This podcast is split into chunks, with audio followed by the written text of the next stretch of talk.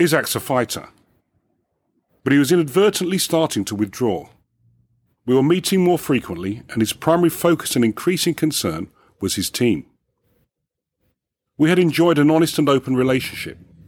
It was time for a difficult conversation, and maybe a tough call. Hi, I'm René Carayol. Welcome to the Lead or Be Led podcast, the show that empowers the younger generation to be the leaders of making the world a better place. Not every negative action is worth a negative reaction. It was another typical winter morning in Johannesburg.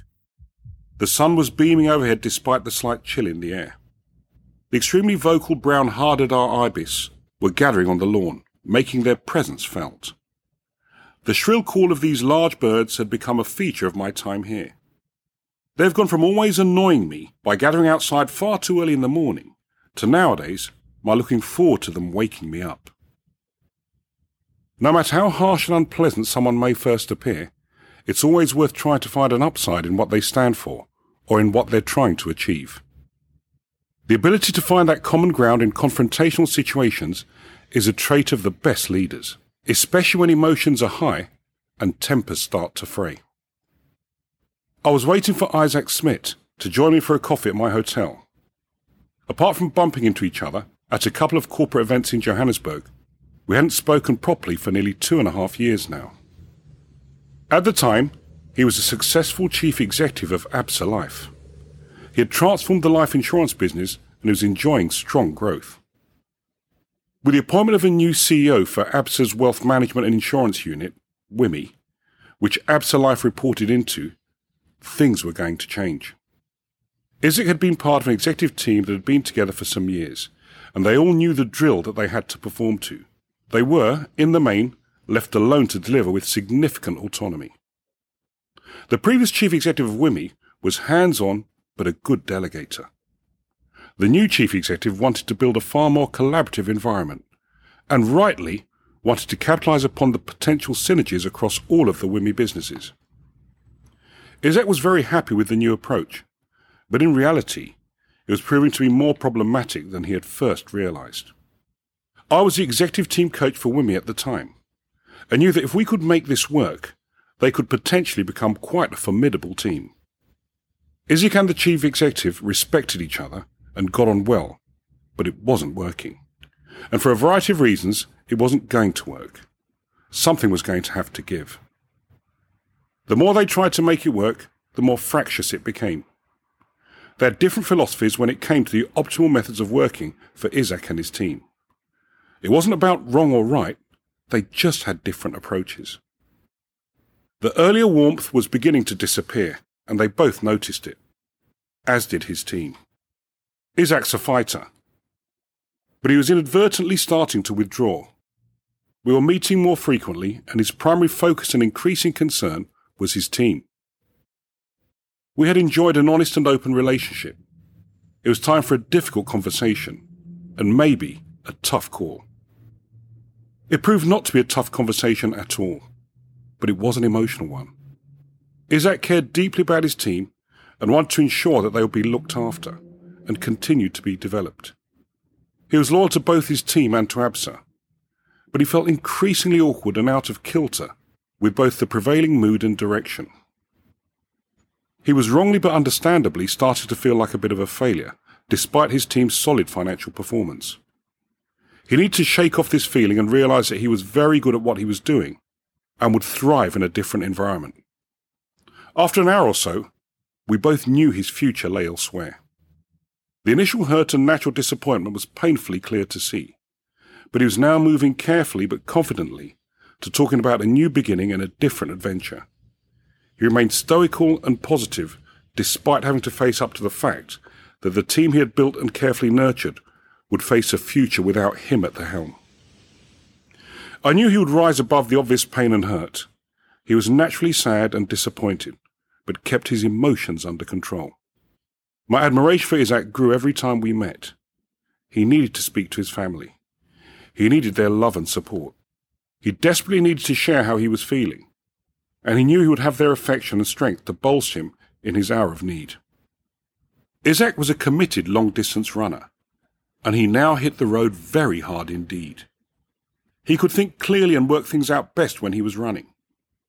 He was running far more than usual now, fueled by his new purpose. A focus on the future fosters a more positive outlook, but the temptation is to dwell negatively on the recent past. It always helps to have some sort of release valve when things are getting personal and not going your way. However, it is just as important to have someone close to the situation to share your personal thoughts and concerns with. Our conversations had become a little more intense and brutally honest. Letting go of something you so believe in can be extremely challenging, especially when you can't see any viable alternative. Our conversations were now focused on Isaac's next steps, and perhaps a different direction for his career. He was now deeply engaged in crafting a new and positive future. He couldn't escape the fact that it all appeared to happen so quickly. Now that he had made up his mind to move on, his relationship with the chief executive was as positive as it had ever been, and they quickly agreed a mutually agreeable plan. They managed his departure with professionalism and humility. We met a couple more times, and by now, his mind was becoming clearer, and he was getting interested and excited about what was potentially available to him. He had a strong track record of delivery, and he was experienced at building strong and cohesive teams. When you're a leader, moving on is not failure, but it is never easy. I was looking forward to seeing him and catching up on how he was doing. The couple of times we had bumped into each other were instructive, as he had a spring in his step and an aura of goodwill and gratitude towards me. Little did he know just how much I wanted to hear his story. As Isaac arrived, he looked leaner, fitter, and so comfortable in his own skin. We hugged each other without speaking. I just knew he would look great. He was a young 50 year old and had run the London Marathon last year. We spoke as though we had seen each other a week ago. He was instantly open and thanked me for having helped him move on and start another exciting chapter of his career and his life. He was the same Isaac. But the sparkle had clearly returned and he was energized and optimistic. The change had worked marvelously for him. It's not always the case that the good guys end up winning. We should all salute those brave enough to branch out again, especially when they have as much to give as Isaac has. He had now been the chief executive of PPS for two years now. His predecessor had spent nearly 13 good and effective years as chief executive. Following a successful predecessor, who has been in place for some time and shaped the culture to deliver in the manner they deem best, is never easy. This would not be a straightforward or easy transition, but it was just the sort of challenge that he needed to get his teeth into. PPS is a mutual, with some 200,000 members all professionals with university degrees. It is over 70 years old and has built a rock solid reputation with its members, who are the owners of the business, with the annual profits being shared out amongst them.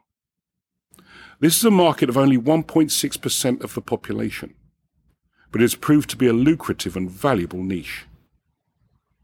Isaac had inherited a solid team that had delivered well for his predecessor he had wisely taken four months off after leaving Absa Life to recharge his batteries and better reflect on his purpose, what he stood for, and how he wanted to lead this new opportunity. He has grown and matured, and is building something very special at PPS. He has kindly invited me to give a talk on contemporary leadership to his top 60 leaders later this year. I'm excited at the opportunity of working with him again. Isaac has that huge gift of being a selfless leader this is a vital and all too rare contemporary leadership trait.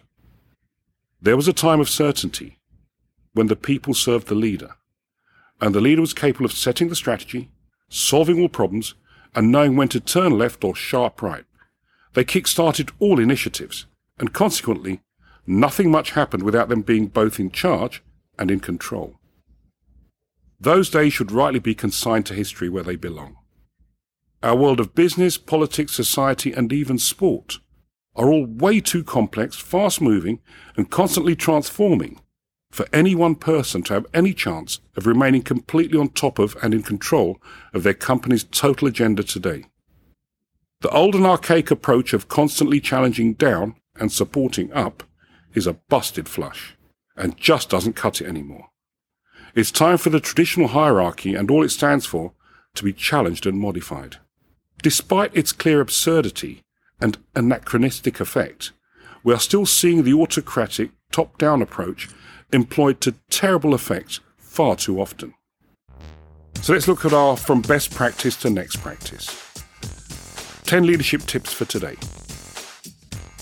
You are going to be in high profile situations. Do not get needlessly competitive. Number two, you will have too much information about your rivals. Use it carefully and wisely. Three, you will feel isolated at times. Seek out positive alliances and partnerships. 4.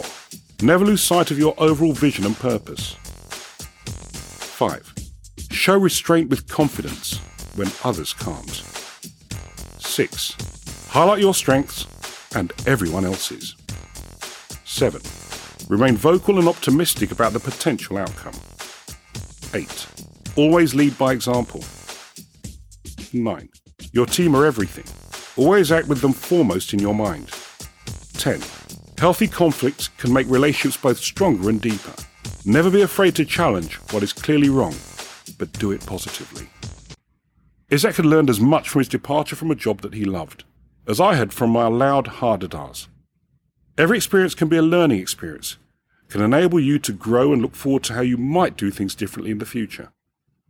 It has also taught him to build on what he has, while searching for an environment that is looking for what he has. Most of all, we all win when we learn to look for good in others and not just focus on what irritates us. Rene Carayol, hope to be listening to each other again soon. If any of these topics resonated with you and you'd like to explore further, do get in contact by emailing info at carayol.com.